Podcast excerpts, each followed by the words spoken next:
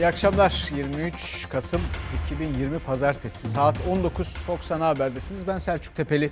Efendim bugün tabelamızda kaldığı yerden dedik. Neden dedik bunu? Çünkü bu Covid-19 belasıyla uğraşırken hafta sonu biliyorsunuz 23 saat süren bir işte kısıtlama vardı. Sokağa çıkma kısıtlaması biraz karmaşıktı iki ayrı günde.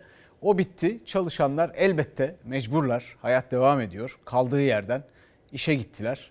Ve biz de dünkü 6017'lik bir günde kaydedilen en yüksek hasta sayısıyla baş başayız. Hala tehdit devam ediyor artarak bir yandan da. Şimdi e, bakalım bu Covid-19'daki son durum neymiş? Değişen bir şey yok. 15 gün falan olsaydı 20 gün yani toplum olarak bir işe yarardı. Ben ta İmraniye'den geliyorum mesela. 2 saat yolda aynı kalabalık. Akşam da aynı. Hiç değişen bir şey göremiyor. Cumartesi akşamdan sabaha 14 saat, pazar gecesi ise 9 saat. Toplamda 23 saat sokağa çıkma yasağı vardı hafta sonu. Kısıtlama bitti. Yeni haftayla birlikte hayat kaldığı yerden devam etti. Çalışanlar toplu taşıma araçlarında kalabalığın arasındaydı. İşe gidiyorum. Hiçbir anlamı yok. Çıkartıyorsa 20 gün herkese çıkarsın. Ee, insanlar buraya sokağa dökülüp toplu taşıma aracına bindikten sonra hiçbir anlamı yok. Hafta sonları sadece belirli saatlerde uygulanan sokağa çıkma yasağının ardından haftanın ilk gününde işe gitmek zorunda olanlar yine otobüs duraklarında yoğunluk oluşturuyor. Toplu taşımada sosyal mesafe korunamıyor. Sonuç aynı yerdeyiz. Değişen bir şey olmadı. Cumartesi biliyorsunuz yasaklar yoktu. 8'de işimizde olduk. Pazar günü 10'da kalktık. 11'de işimizde olduk. Akşam da 8'de evlere girdik. Ekmek parası. Yapacak bir şey yok. Çalışmaya mecburuz. Biraz önlemlerin sertleşmesi lazım artık. Bir fedakarlık sınavındayız. Mecburiyet yoksa evden çıkmayın. Sağlık Bakanı Fahrettin Koca sosyal medyadan fedakarlık çağrısında bulundu. Mecburiyet yoksa evden çıkmayın dedi. Ancak zaten mecbur olanlar sokakta. Eve ekmek götürmek zorunda olanlar mecburen toplu ulaşımda. İşime gidiyorum. Bu kalabalığa girdiniz yine. E, mecbur ne yapacağım? Nasıl geçineceğim? Bir anlamı kalmadı ama ne yapacağız? E, e, hayat şartları zor. Geçim zor olduğundan dolayı isterseniz işe gitmek zorundayız yani. Denetimlerde evde olması gerekirken otobüste olan temaslılarda yakalandı. Sağlık ekiplerine teslim edildi. Hafta sonu kısıtlamasındaysa yasağa delen 9583 kişiye ceza kesildi. Hiçbir işe yaramadı. Evdeydik, işe gidiyoruz. Çok taşımaya biniyoruz evet. Yani yine karabalık devam ediyor. Hiçbir e, anlamı yok yani. Bu kısıtlama böyle olmaz.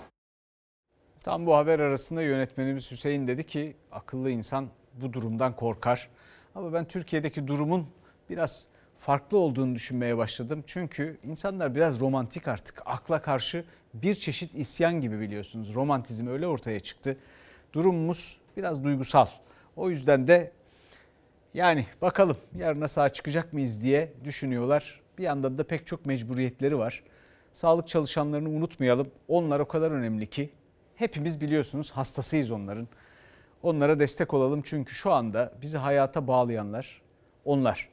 E, bir yandan da vaka sayılarından, hasta sayılarından bahsediyoruz. E, kayıplarımız var, can kayıplarımız var. Ve bu can kayıplarını nasıl algıladığımız çok önemli. Çünkü günlük can kaybı sayıları aslında pek bir şey ifade etmiyor. 139 örneğin dünkü can kaybı sayımız. Ama bunu bir ay için hesaplamaya başladığınızda sayı 4000'i geçer. O yüzden o kadar büyük rakamlardan bahsediyoruz ki bunların her biri can, her biri insan, her biri yakınlarımız, sevdiklerimiz. Çok dikkat etmek lazım ama hala biz tam olarak rakamları biliyor muyuz, bilmiyor muyuz? Durumumuz nedir? Pek haberdar değiliz. Mesela işte İstanbul Büyükşehir Belediye Başkanı Ekrem İmamoğlu neredeyse isyan etmiş. İstanbul'da Türkiye'deki sayı 139 iken sadece İstanbul'da Covid-19 nedeniyle hayatını kaybedenlerin sayısı 180. Ben bu durumda susayım mı, yutkunayım mı demiş. Çok yüksek artık o görmediğimiz rakamlara ulaşmış vaziyetteyiz. Ee, tabii bunlar test yapılanlar çok daha fazla olduğu aşikar vaka sayısının. Dün akşam bulaşıcı hastalıktan İstanbul'daki vefat sayısı 186. Ben şimdi ne yapayım yani? Susayım mı? 2200 tane vaka vardı. Bunu bunu her şekilde duyurmamızın amacı e, millet artık korksun. Bu, bu olayı ciddiye alsın. Sağlık Bakanlığı'nın açıkladığı son tabloda bile hasta sayısı 6 bini aştı. Uzmanlara göre ise belirtili belirtisiz vaka sayısı bunun 10 katı. Salgının merkezi İstanbul'daki günlük ölüm sayılarıyla bir kez daha uyardı Büyükşehir Belediye Başkanı Ekrem İmamoğlu. Defin sayımız 450'lere doğru yürüyor. Yani yetiştiremiyoruz. Normal Kasım ayında bizim definimiz Allah rahmet eylesin İstanbul'da 200, 202, 190, 180 kişidir. Şu anda 450'ye doğru gidiyor. Bu kadar zor durumdayız. Son tabloda hasta sayısı bir günde neredeyse 500'e yakın artış gösterdi. Uzmanlara göre gerçek vaka sayısı çok daha fazla. Hastalık artık eskisine göre hem daha kolay bulaşıyor ki mutasyon olduğunu biliyoruz. Bunları da hesaba katarsak herhalde onunla çarpmamız gerekiyor. 60 bin civarında vaka olduğunu tahmin ediyor uzmanlar. Artık İstanbul'daki muhtarlar bile sosyal medyadan mahalleliye uyarıda bulunmaya başladı. Bahçeli Evler'deki Zafer Mahallesi muhtarı 2200 vaka olduğunu açıkladı. Burası İstanbul Bahçeli Evler Yeni Bosna'daki Zafer Mahallesi. Nüfusu 120 bin. Vaka sayısı en son 2200 olarak tespit edildi. Haritada da görüldüğü gibi bölge kıpkırmızı. Gözükmeye de bu şekil giderse devam edecek. Bugün itibariyle 85 kişi e, pozitif olan düşüyor. Ama bakalım yarın listeye kaç kişi eklenecek? Yani inşallah umut ederim 10 kişi olur. Yine 80 olursa vakamız yine açıkladığımız rakamların altına düşmeyecek. Üstüne çıkacak. Bu bölgede çok fazla 2200 vaka çıkmış ama siz de maskesizsiniz arkadaşınızla beraber. Özel bir konu konuşuyorduk da o yüzden. Kimse ciddiye almıyor. Maske takmıyor, mesafe korumuyor. Korumadığı gibi mahallelerde artış üst üste. Daha fazlası olabilir miydi? Olabilirdi. Mesela ben kendi adıma hafta sonu biraz daha sert bir önlem isterdim. Gazeteci Fatih Altaylı'ya konuşan Sağlık Bakanı Fahrettin Koca da kısıtlı sokağa çıkma yasağını yeterli bulmadığını söyledi. Enfeksiyon hastalıkları uzmanı Profesör Doktor İftihar Köksal da aynı fikirde. Kapanacaksa 15 gün her şeyin yasaklanması lazım. Hepimiz dişimizi sıkacağız. Zaruri haller dışında hareket edilmeyecek, seyahat edilmeyecek. Yani başka türlü önünü almak imkansız. Bu şekilde yarı kapanmayla ben bir yere varılacağını düşünmüyorum. Vaka sayılarında da bir azalma olmayacağını önümüzdeki günlerde zaten göreceğiz. Sağlık Bakanı Sayın Koca'yı izliyoruz ve gördüğüm kadarıyla demeçler kaldığı yerden devam ediyor. Çünkü yani ben insanların fırsatları nasıl heba ettiğini hayretle izliyorum bir yandan. Sağlık Bakanı'na Sayın Koca'ya öyle büyük bir güven vardı ki ve hala söylemem lazım şu anda bile öyle. Gerçekten iyi iletişim kurduğunu buraya bir kenara not etmeliyiz. Fakat şimdi görüyorum ki e, ben daha sert önlemler olsun kendi adıma isterdim diyor. Peki Sayın Sağlık Bakanı daha sert önlemler isterken kim daha sert önlemler alınmasının önüne geçti? Bir de bunu bilsek bu zaman daha iyi olacak. Öte yandan mesela Avrupa Birliği'ne uyum için biliyorsunuz Temmuz ayının sonunda biz vakadan hasta sayısına geçtik. Bunu Avrupa Birliği'ne uyum için yaptığımızı söylemiş Sayın Koca. Neye uyum sağladığımızı anlamadım. Çünkü biz bir sayıyı sakladık bir başka sayıya e, geçerek onu anlatmaya açıklamaya başlayarak aslında daha az bilgi vermeye başladık. Avrupa Birliği böyle mi yapıyor? Herkes hasta sayılarını, vaka sayılarını tam olarak açıklıyor ve onlar bizden daha iyi durumda şu anda. Oysa biz daha iyi başlamıştık. E, netice ne peki? E şimdi görüyoruz artık insanlar yoğun bakım sırası bekliyorlar. Nöbet devrederken ne yaşadınız? Bekleyen kaç hasta vardı? 20 hasta olarak, yatış bekleyen hasta olarak devraldım ancak sabah e, vizitimde bu e, 17 hasta olarak hala yer bekliyor olması sebebiyle devretmek durumunda kaldım. Acil tıp uzmanı Doktor Tarık Doğan aynı zamanda Genel Sağlık İş Sendikası İzmir Şube Başkanı. İzmir Tepecik Eğitim ve Araştırma Hastanesi'ndeki gece nöbetinden dönerken yoğun bakım sırası bekleyen 17 koronavirüs hastası olduğunu söylüyor. Sadece İzmir'de de değil vaka artışı nedeniyle özellikle İstanbul'da yoğun bakım servislerinde yoğunluk yaşanıyor. Bütün özel hastaneler hemen hemen bu durumda ayrıca maalesef devlet hastaneleri, üniversite eğitim araştırma hastaneleri de yatak kapasitesi olarak e, dolu. Artı yoğun bakım yatağı bulmakta da zaman zaman e, güçlük çekiyoruz. Sizin elinizde bir yatak var, karşınızda üç tane hasta var. Yoğun bakım ünitesi e, yatağına ihtiyaç duyuyor orada takip edilme noktasında. Sizin elinizde e, daha erken o yoğun bakım ünitesi ihtiyacı sonlanacak hasta varsa tercihen böyle bir seçim yapılmak durumunda kalındı. Yani şey kim en kısa sürede çabucak iyileşecekse Aynen. Burada amaç e, daha fazla sayıda hastaya daha erken dönemde faydalı olabilmek. Hedef budur e, bu tercih yapılırken. Biz de aciliyet sırasına göre hastaları yatırıp e, tedavi etmeye çalışıyoruz. Bayağı bir yoğunluk var. E, yataklar dolu, işte yoğun bakım yatakları dolu. Göğüs hastalıkları uzmanı Profesör Doktor Bülent Tutluoğlu'na göre de yeterince yer olsa hastanede tedavi edilecek hastalar eve gönderiliyor. İşin diğer bir acı hani tarafı diyeyim. Zatürre tanısı koyduğumuz birçok hastayı da ayaktan takip etmek zorundayız. Covid zatürresi nasıl seyredeceği belli olmayan bir zatürre her an ağırlaşabiliyor. Ve bir yandan bu hastaları evlerine yolluyoruz. Hastanelerdeki yoğunluğun kontrol altına alınabilmesi içinse kapanma öneriyor uzmanlar. Bir 14 günlük kapanma bir en azından bir nefes alma anlamında katkı sağlar. Karantina olmazsa olmaz. Ümidimiz aşı. Bütün dünyanın ümidi aşı. Ee, birkaç aşı da açıklandı. Onların etki e, sıralamasıyla hepimiz artık aşağı yukarı biliyoruz. En son haber İngiltere'den geldi. Aralık ayında, Ocak ayında bu aşıların ulaşma ihtimali var. Şimdi en çok dikkat edilmesi gereken şey aşıların kime ne zaman yapılacağı. Bu önemli çünkü bunun organize edilmesi son derece önemli. Bir kere yeterince geliri olmayan, ödeyecek e, parası olmayanlara bu aşının ve güvenilir olan aşının elbette e, yapılabilmesi lazım. Bunun organize edilebilmesi lazım. E, hepimizin merak ettiği bu konuyu haberleştirdi arkadaşlarım. İzleyelim şimdi. Kendim için yaptırdım çünkü kronik rahatsızım. Öncelikle etkili ve güvenli bir aşı bulundu. Çin aşısı faz 1'i ve faz 2'yi geçti. Antikor oluşturuyor ve güvenli. Ama Çin aşısının faz 3'teki çalışma sonuçlarını bilmiyoruz henüz. Önemli bir yan etki bildirilmemiş olması aşının güvenilirliği açısından bizleri de daha cesaretlendiriyor. Koronavirüse karşı geliştirilen Çin menşeli aşı Türkiye'de sağlık çalışanlarından sonra gönüllülere de uygulanmaya başlandı. Sağlık Bakanı Fahrettin Koca da Hürriyet gazetesinden Osman Müftüoğlu'nu açıkladı. İlk etapta Türkiye'ye 10 milyon doz aşı geleceğini söyledi.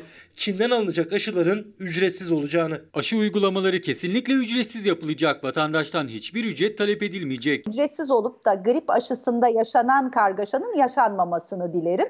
Çünkü grip aşısı da acil aslında bu konuda acil. Vatandaştan hiçbir ücret talep edilmeyecek. Bu arada başka üreticilerin ürettiği farklı aşılar için ruhsatlandırma işlemleri de sürecek. Ruhsatlandırma tamamlanınca da o aşıların eczanelerde ücretli olarak satılmasına izin verilecek. Tabii ki ulaşılabilir olması koşuluyla önemli olan aşıyla bireyin buluşması. İlk olarak 15 Eylül'de sağlık çalışanlarına uygulanmıştı Çin aşısı. Önemli bir yan etkisi görünmeyince korona aşısı için gönüllü olan 20 bin kişiden 12.450'sine daha aşı uygulanmaya başlandı. İnsanların çektiği acıları görünce bir de kendim de zatürre yaşadığım için karar verdim aşı olmaya. Çin aşısında daha bekleyip sonuçları görmemiz lazım. Şu anda 18 ile 65 yaş arası gruba uygulanıyor. Onun dışındaki gruplara çok uygulanabilir değil. Bakan Fahrettin Koca 10 milyon doz aşı için anlaşma yaptık.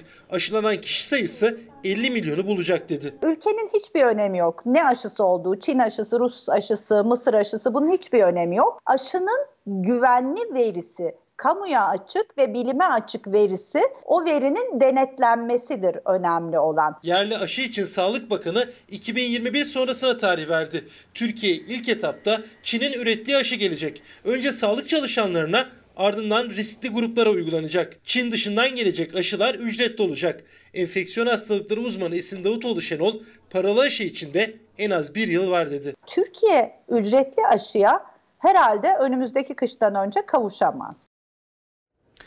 Bundan evvel bir de tabii PCR testi yani bu Covid-19 testi vurgununu çözmemiz lazım. Şimdi Covid testi oldum. Dün haberleri izlediğimde testin 250 TL olacağını söylemişti bakanlık. İşte 500 TL işte detayları. E nasıl 250 TL ile Nasıl 500 ödedik? Sonucunuz çıktı mı? Negatif. Ücreti nedir? 500 TL. Sağlık Bakanlığı özel hastanelerin en fazla 250 lira test ücreti alabileceğini hatırlattı ama o açıklamanın ertesi gününde de yüksek test faturasıyla karşılaştı hastalar. Özel bir hastanede Covid testi olmaya gittim. Bugün test olurken 250 TL ücretin olacağını söylemiştim. Fakat hastane yetkilileri bu tebliğin kendilerine yapılmadığını 500 TL alacaklarını söylediler. Sizin kurucusu olduğunuz hastanede dahil olmak üzere 350 ile 550 lira arasında fiyat verildi. Biz aradık efendim kaydı var, kaydı var. Sağlık Bakanlığı'nın bütçe görüşmelerine de damgasını vurmuştu test ücreti tartışması. Bakan Fahrettin Koca yalanlamıştı ama şikayetler artınca bakanlıktan 250 liranın üstünde test ücreti alınamaz açıklaması geldi. Gazeteci Fatih Altaylı'ya konuşan Sağlık Bakanı bütçe görüşmelerindeki sözlerine açıklık getirdi. Yalan söylüyorsunuz dediniz. Şimdi ne oldu? Alınan fazla ücretler vatandaşlara iade edilecek dediniz. Ben özel hastanelerde 250 TL'den pahalı PCR testi yok demedim. Onun bana ithamı kurucusu olduğum hastanelerde 250 TL'den pahalı test yapıldığı yolundaydı. Kendi hastanelerimin fiyatı için konuştum. Bakan Fahrettin Koca 250 lira sınırını çizdi. Üstünde isteyen özel hastanenin test yapma lisansının iptal edileceğini söyledi. Ben e, 500 TL ödedim. İşte faturası burada. Bu özel hastanenin faturası resmi. Benden talep ederlerse kendilerine gönderebilirim tabii ki. KDV ve işlem bedeli dahil olmak üzere PCR test bedeli 250 Türk Lirası olarak belirlendi. Bu ücret dışında herhangi bir bedel talep edilemez. Sağlık Bakanlığı genelgeyi hatırlattı ama özel hastanelerde test ücretleri açık arttırmaya aratmıyor. Test yaptırmaya gelen asla 250 lirayla çıkamıyor. Ücret katlandıkça fatura da kabarıyor. Bizden istenen fiyat 500 TL. Peki neden 500 diye sormuyor musunuz? Şimdi can daha tatlıdır. Tüm uyarılara rağmen özel hastaneler tamam fiyatı delmeye devam ediyor. Burası özel bir hastane olduğu için istenilen fiyatı veriyoruz mecbur. Tedbir amaçlı. Efendim şimdi e, eğer belirti göstermiyorsanız size devlet hastaneleri gerek görmüyorsa test yapılmıyor. Ama bu arada test almak zorunda olduğunuz pek çok durum var. Oluyor. E, bu durumda nasıl yaptıracaksınız? Bir de 1168 lirayla geçindiğinizi düşünün. 250 liralardan bahsediyoruz. 500 liralardan bahsediyoruz. Daha da fazlasından bahsediyoruz. O halde kıymetli Sağlık Bakanımızdan beklentimiz şudur. Bu testin bu hastanelere gelişini, maliyetini, aldıkları fiyatı açıklasınlar. Bir standart oluşsun. Herkes tutturduğu fiyattan satmaya çalışmasın. Hem bu test fiyatı hem de sonrasında bu test fiyatından ve şu ana kadar yaşanan kargaşadan beni umutsuzluğa sürükleyen bir durumun altını tekrar çizmek istiyorum. Ki zaten dünyadaki aşılarla ilgili gelişmelere şimdi bakacağız. Aşı konusunun çok iyi organize edilmesi lazım. Orada bir kaos yaşanırsa feci olabilir. E, bu konunun altını tekrar çiziyorum. Şimdi e, gripte yaşadık biliyorsunuz. Dolayısıyla e, bakalım aşılarla ilgili ümidimiz, umudumuz gerçekçi miymiş? Amerika Birleşik Devletleri koronavirüse karşı ilk aşı için 11 Aralık tarihini adres gösterdi. Oxford Üniversitesi ise önce yarım sonra tam doz uygulanması halinde %90'a kadar etkili koruma sağlayan aşı geliştirdi. Dünyada Covid-19 kaynaklı can kayıpları 1 milyon 400 bine yaklaştı. Avrupa'da salgın yavaşlarken Rusya'da günlük vakalar bir rekor daha kırdı. Son 24 saatte 25.173 kişi virüse yakalandı. 361 kişi yaşamını yitirdi. Amerika Birleşik Devletleri'nde ikinci dalga kabusu büyüyor. Son 6 günde 1 milyon kişide virüs tespit edildi.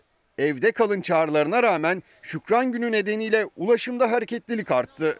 Hafta sonu 2 milyondan fazla kişi uçakla seyahat etti. Türk bilim insanları ve Amerikalı ilaç firmasının geliştirdiği aşının ilk kullanılacağı tarih netlik kazandı. Amerikan İlaç ve Gıda Dairesi 10 Aralık'ta onay verirse ilk aşı 24 saat içinde yani 11 Aralık'ta yapılabilecek. %95 koruma sağlayan aşının ilk olarak sağlık görevlileri ve yaşlılara uygulanması bekleniyor. Aşıyla ilgili umutlandıran bir diğer haber İngiltere'den geldi. Oxford Üniversitesi İngiltere ve Brezilya'da 20 bin gönüllü üzerinde denenen aşının sonuçlarını açıkladı. Aşı önce yarım ardından tam doz uygulanırsa %90 etkili oluyor. Onay alması halinde aşı ilk olarak bakım evlerindeki yaşlılara yapılacak. Virüsün çıkış noktası olan Çin ise akıl almaz bir olaya sahne oldu.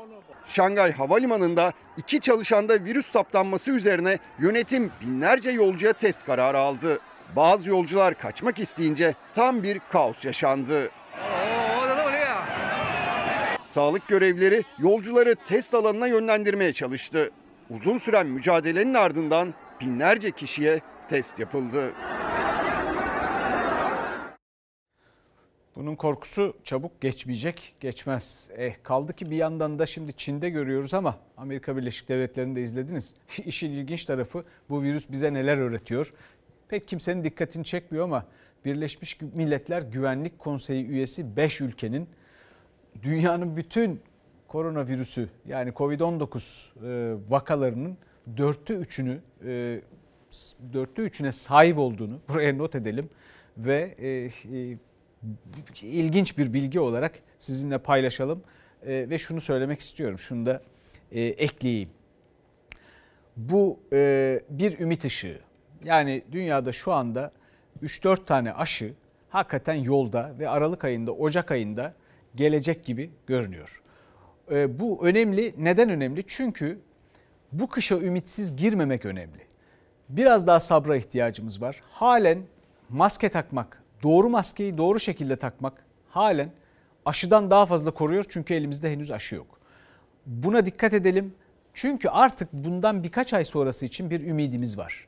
Aşı gibi bir e, çare var. Yaklaşıyor. Biraz daha sabır diyorum ve eh, yine sabra ihtiyacı olan başka insanlarımıza geçiyorum. Esnaf. Esnafımız gerçekten hem bu e, salgın nedeniyle hem zaten salgından önce başlamış ekonomik sıkıntılar nedeniyle çok zordaydı. E, esnafımız yardım bekliyor.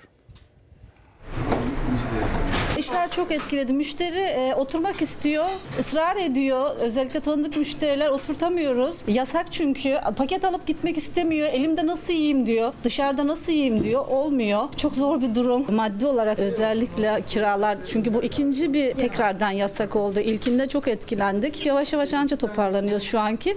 Şimdi tekrardan başa döndük. Salgının başlarında ilk kısıtlamada uzun süre kapalı kalmışlardı. Kontrollü sosyal hayata geçişle birlikte dükkanlar açıldı. Ancak esnaf daha biriken borcunu nasıl ödeyeceğini düşünürken bir kısıtlama daha geldi. Açık olanlarsa siftahsız geçiriyor günlerini. Hafta sonu sokağa çıkma yasağında zaten işleri iyice düşmüştü. Yeni haftaya da umutsuz başladılar. Paket servise mecburen geçiş yaptık. Gel al şeklinde de devam ediyor ama tabii ciddi anlamda düşürdü yani. Paket servis ve gel al hizmet yeterli oluyor mu yani giderleri karşılamanız? Yok şu açıda e, yani şu noktada yeterli değil. Gel al da o kadar da bir şeyi yok. Sirkülasyon yok şu an açıkçası. Yeni kısıtlamalar en çok esnafı vurdu. İş yerlerine getirilen kısıtlamalardan sonra paket servis ve gel al hizmetle giderlerini karşılayamayacağını düşünen pek çok esnaf dükkanını bir daha açmamak üzere kapattı. Demirbaş giderlerden kira, çalışanların maaşı bunlar hiçbir şekilde kesilmiyorlar. Her zaman devam devam ediyorlar. Ama ne yaptık? Maliyetler hani biraz daha düşsün diye çeşitleri azalttık.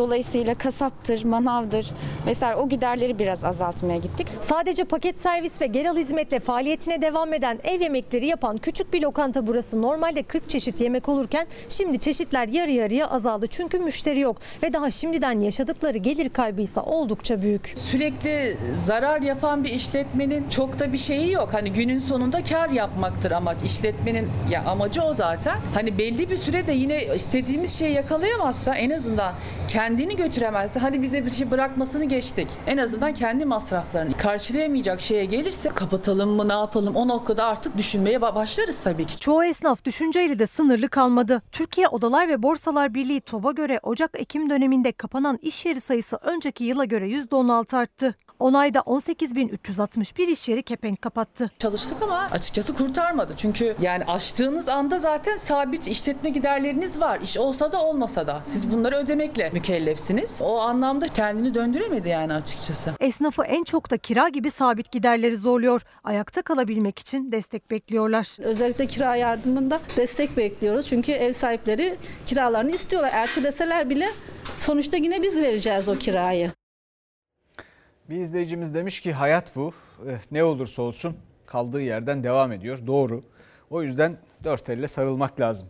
Ama bir yandan da insanlara yardım etmek lazım. Çünkü işler kötü, işe ihtiyacı var insanların. Ekonomi kötü, paraya ihtiyacı var.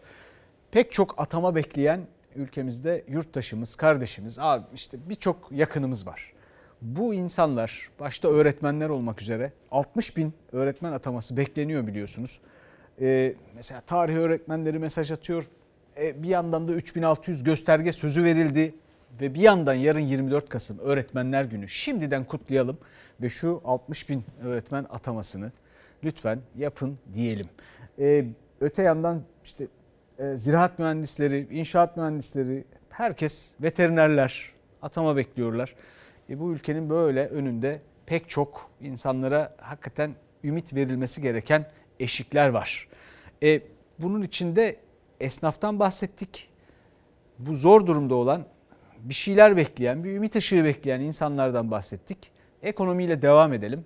Muhalefet de esnafın dertlerini dile getirmek için e, işte bir takım önemli bilgiler verdi, önemli eleştiriler yaptı. Niye bunu söylüyorlar? Ekonominin durumu nedir diye bir soralım kendimize. İşte biliyorsunuz dolardı, euroydu bunlar kaldığı yerden devam ediyor. Geçen hafta biz pek çok yeni vaatle karşılaştık. Hukuk reformu, yapısal reformlar, demokrasi ne oldu sonra? Bu hafta 7.86 dolar bugün itibariyle en son e, parite buydu. Euro 9.30 çeyrek altın 780 Türk lirasına çıktı. Kaldığı yerden devam etti. Muhalefet peki ne diyor bu konuda? Onu da izleyelim. En az 369.804 iş yeri ya kısmen ya da tamamen kapandı. Komisi, garsonu, müzisyeni, valesi, şoförü yaklaşık 2 milyon çalışan işsiz kaldı. Bugünkü hükümete sesleniyoruz. Esnafımızın vergi, stopaj ve SGK prim ödemelerini derhal pandemi bitinceye kadar öteleyin diyoruz. Bu borç yeniden yapılandırmaları, ertelemeleri sıfır faizle yapın. Muhalefetin ekonomi gündeminin yine ilk maddesiydi. Esnafın sıkıntıları ve pandemi nedeniyle kısmi çalışmaya geçen, kapanan iş yerlerinde çalışan insanlar. Plan Bütçe Komisyonu'nda CHP Ticaret Bakanı'na da pankartlarla seslendi. Sayın Bakanım, esnaf gitti, tükendi. Müzakerelerde tamam, yapılandırma yaptık, akşam da dükkanları kapattık, esnaf destek bekliyor sizden Sayın Bakanım. Esnafına aldığınız vergileri küçük esnafı verin, yandaş müteahhide değil. Erdoğan, Katarlı yayıncı şirketin vermek istemediği 300 milyon lirayı Türkiye Futbol Federasyonu'na hem de hiç kimseye sormadan verecek. Ya kimin parasını kime veriyorsunuz? Bu parayla iş yerini kapattığınız 129 bin esnafımıza en azından bir asgari ücret kadar destek verirdiniz. Gerekiyorsa devlet ve millet olarak fedakarlık yapmaktan acı da olsa doğru reçeteleri uygulamaktan kaçınmayacağız. Millete gelince acı reçete, Katarlı şirkete gelince hamiline yazılmış 300 milyon liralık peçete. Adalet Bakanımız Sayın Abdülhamit Gül'le bir araya geldik. İş dünyası ve STK'larla yapacağımız toplantılar öncesi bir değerlendirme yaptık. Önümüzdeki günlerde iş dünyasının görüşlerini de alıp adımlarımızı hızla atacağız. 18 yıldır iktidardayız. Size ekonomide reform yapmayı düşünüyoruz. Günaydın. Karnınızın tok olacağı bir ülke kuracağız. Ne zaman? 2073'te. Biz daha erken kurabiliriz. Lütfen siz memleket yönetme emanetini Peki. bize teslim edin. Hazine ve Maliye Bakanı Lütfü Elvan, Adalet Bakanı ile de görüştü. Ekonomi reformu için adımların hızlandığını söyledi. Muhalefet ise reform değil esnafa, çiftçiye, işçiye destek istiyor. Günlük cirosu itibariyle %30 kayba uğrayan esnafa aylık 2500 lira. %30 ila 50 arası kayba uğrayan esnafa aylık 3000 lira. %50 ve üzeri kayba uğrayan esnafa da aylık 3500 lira gelir koruma desteği verin. Kira desteği yapın. Bakın daha Almanya iki gün önce 10 milyar euroluk yeni bir destek paketi açıkladı arkadaşlar. Ücretli çalışan bir insan geçimini zor sağlıyor, onun tepesine biniyor. Yerine göre yüzde on, yüzde on beş, yüzde yirmi vergi alıyor. Esnaf malını pazara çıkarıyor, kadeve diye tepesine biniyor, hiç acımıyor. Muhalefet en çok da milyonlarca küçük işletmenin, o işletmelerde çalışan milyonların sıkıntıları üzerinden sesleniyor iktidara. Görüldüğü kadarıyla ekonomide keyfi e, harcamalar kaldığı yerden devam ediyor. Bu ekonomi meselesine biraz sonra siyasetle bir araya getirip değineceğiz. Ama önce bir tuhaf gemi baskını var. Bir Türk yük gemisine Akdeniz'de bir Alman gemisi e, ve içindeki askerleriyle bir e, baskın düzenlendi. Bir arama yapıldı. Bu arada komutası da bir Yunan e, amiraldeymiş. Bir bakalım karmaşık bir iş.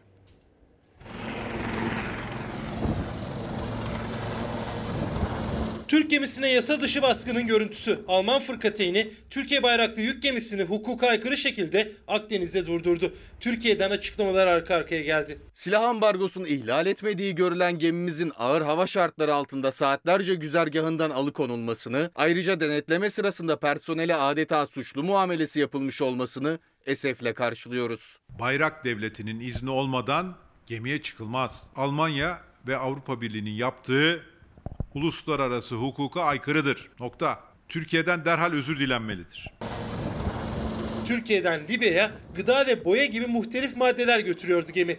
Bazı Avrupa Birliği ülkelerinin Akdeniz'de yürüttüğü ortak İrini harekatı kapsamında Yunan komutanın sevk ve idaresindeki Almanya ordusuna ait Hamburg fırkateyni gemiyi durdurdu. İçinde askerlerin olduğu helikopter gemiye indi. Uluslararası hukuka göre gemilerde arama yapma ve gemilere personel çıkması için bayrak devletinin izni gerekiyor. Ancak Türkiye'den izin alınmadı. İçinde gıda maddesi ve boya malzemeleri olan konteynerler yasa dışı şekilde arandı. Dışişleri Bakanlığı Akdeniz'de yürütülen harekatın tarafsızlığının tartışmalı olduğunu duyurdu. Arama kabul edilemez dedi. İktidar ve muhalefet de ortak ses yükseltti.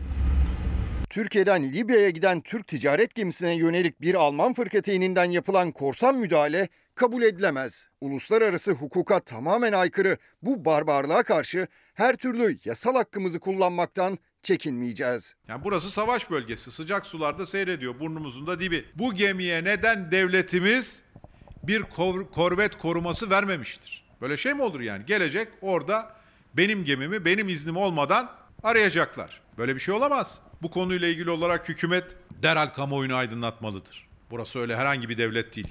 Burası Türkiye Cumhuriyeti Devleti'dir. Almanya'dan da hukuk dışı aramaya ilişkin açıklama geldi. Dışişleri Bakanlığı yetkilisi gemiye silah kaçakçılığı yapıldığı ihbarı üzerine personel çıktığını ancak Türkiye'nin girişimleri sonucu arama emrinin geri çekildiğini, gemide bir arama yapılmadığını söyledi. Eh, bu ülke neler gördü. Eh, Biz Mavi Marmara'yı da gördük. Fakat esefle kınıyoruz filan da bu ne cüret? Nedir bu? Nasıl yani? Şimdi 10 Aralık'ta Avrupa Birliği'nde bir zirve var. Türkiye konusu. E, bu zirvenin konusu Türkiye. O yüzden kritik. Niye? Bu Avrupa Birliği ile ticaret, Avrupa Birliği ile geleceğimiz de mühim.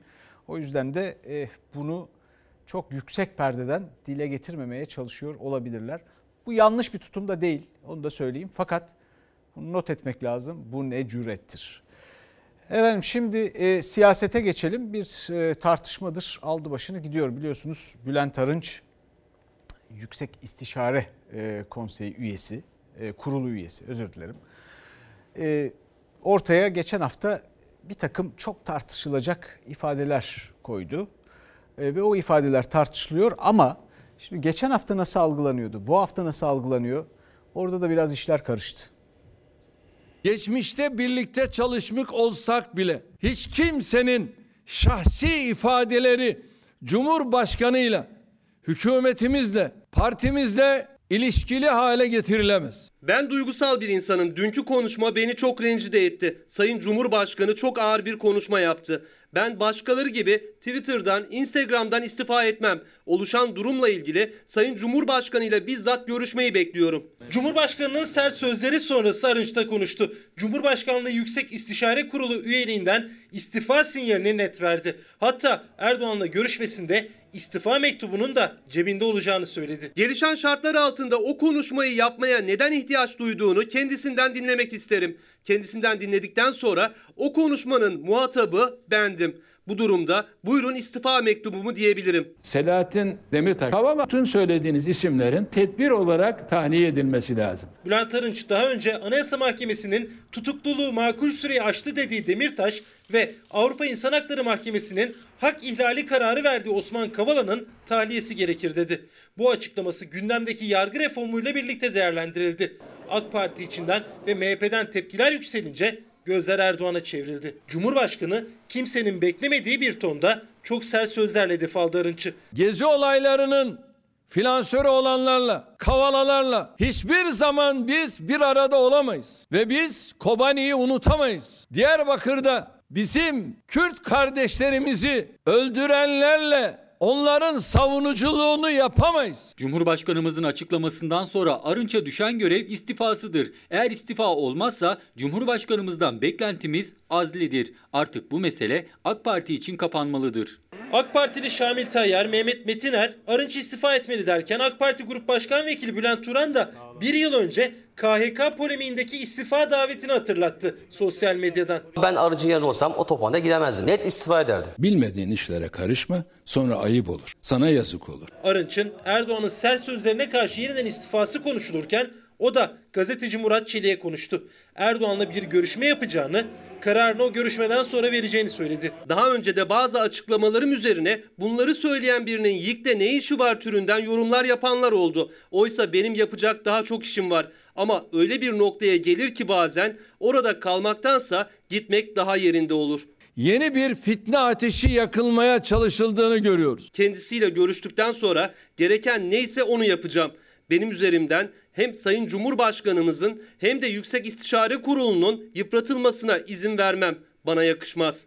Gözler Erdoğan Arınç görüşmesine çevrildi. Bülent Arınç'ın Erdoğan'la görüşmesinde cebinde olacak istifa mektubunda sadece YİK üyeliğinden istifası yazılı olacak. Partiden istifası söz konusu değil. Evet şimdi birkaç haber önceki ekonominin durumu ve yeni bu akşam üzeri e, kurdaki yeni dalgalanma ve yükseliş trendiyle bu konuyu birbirine bağlayabiliriz.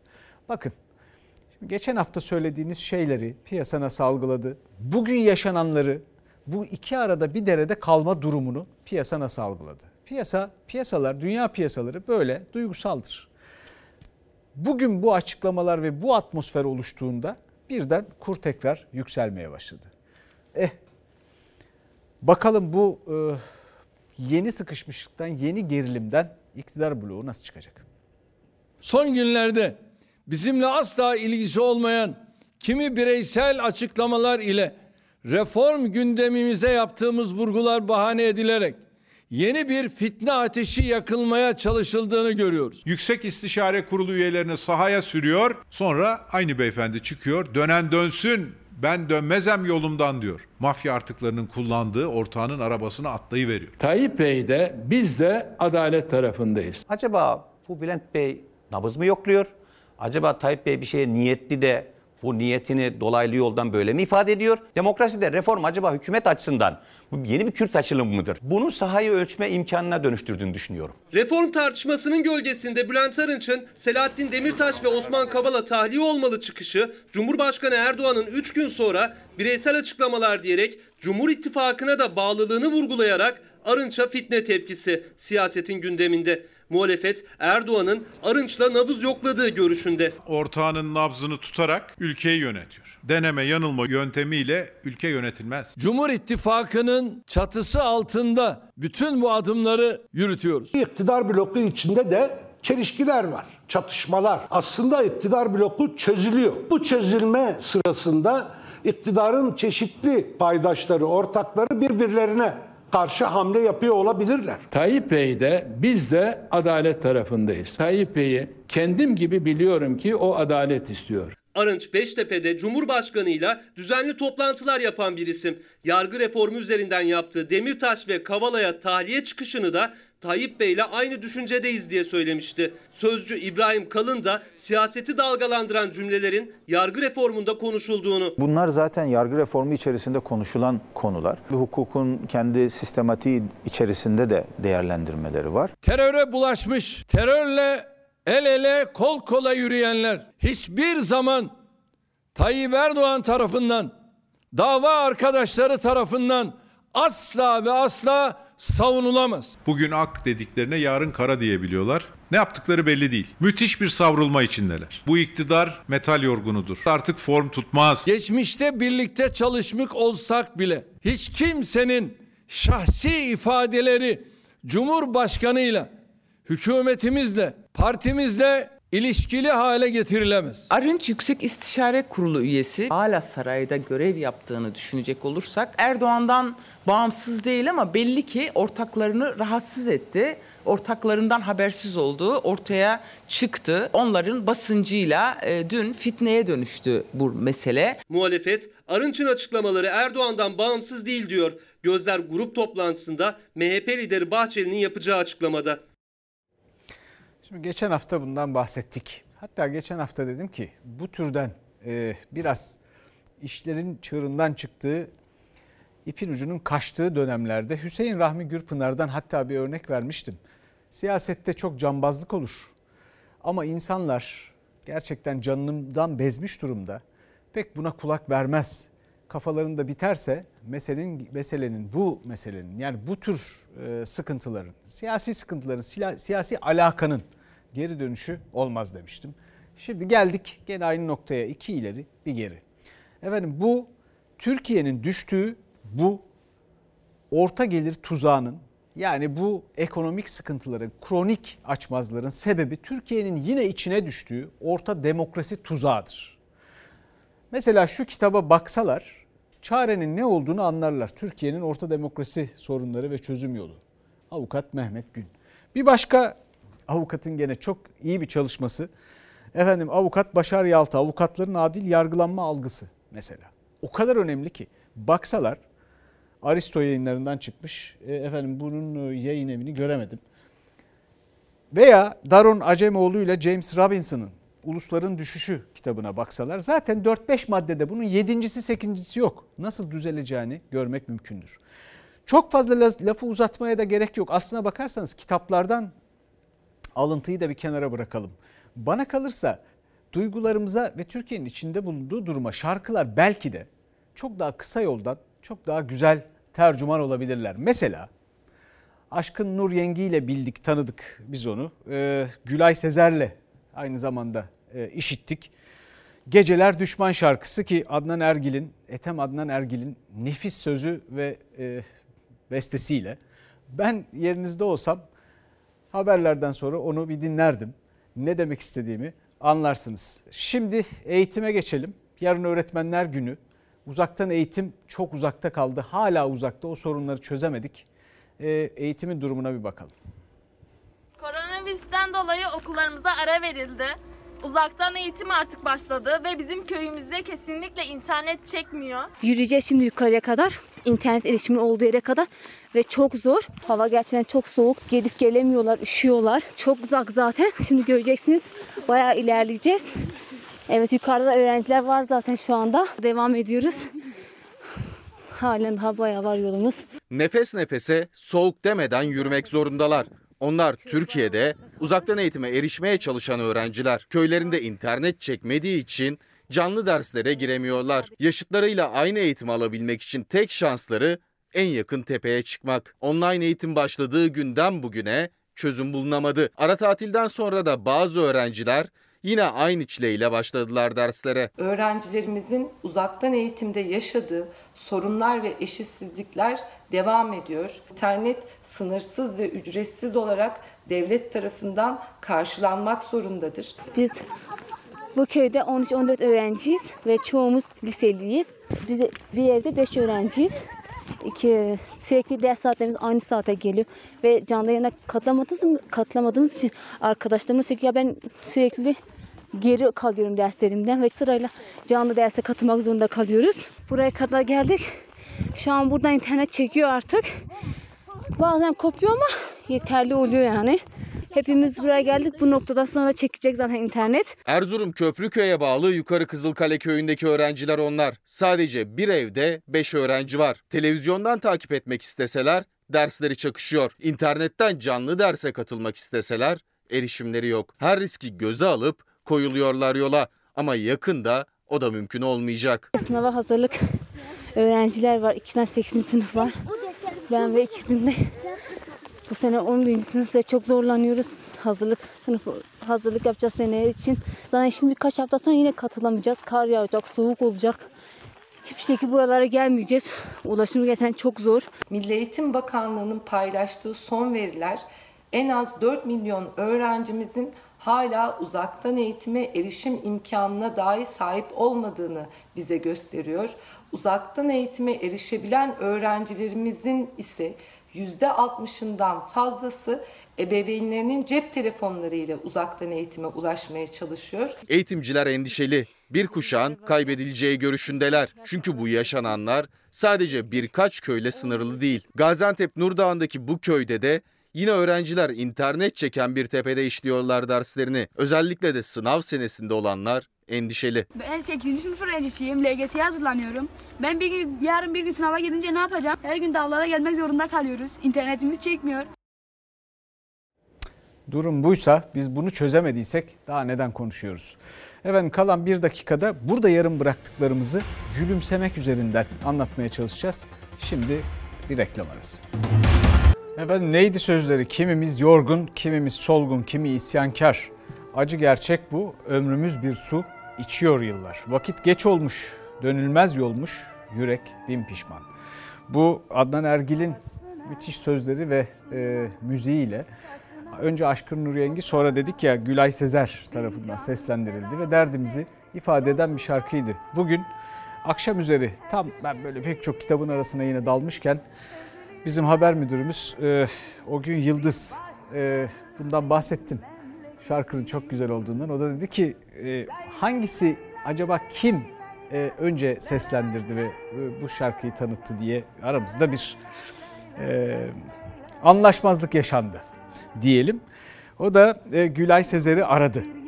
Gülay Hanım da o kadar nazik ki önce Aşkın Nur Yengi söyledi dedi. E, ben de o güne dedim ki ya böyle ünlü tanıdıklarım var beni hiç tanıştırmıyorsun. Çok nazik bir insan. E, çok teşekkür ederiz Gülay Hanım'a da. Şarkıda olağanüstü bir şarkı. Şimdi işin aslı şu. Bakıyorum bizim izleyicilerimiz arasında da kimi e, beni fazla eleştirmekle, kimi az eleştirmekle eleştiriyorlar. Fakat bir gerçek var ki bu hayattan kimse sağ kurtulamıyor. Biz de şu ya da bu biçimde duygularımızı belki kendi okuduklarımızla ama en çok da sanatla, şarkılarla ifade edebiliyoruz. Türk popunu asla hafife almayın derim. Bizden sonra Yasak Elma var. Yeni bölümüyle yarın görüşmek üzere. İyi akşamlar. Yeniden doğdum dersin, derya olur gidersin. Bir başkadır benim memleketim. Lay lay lay lay lay lay lay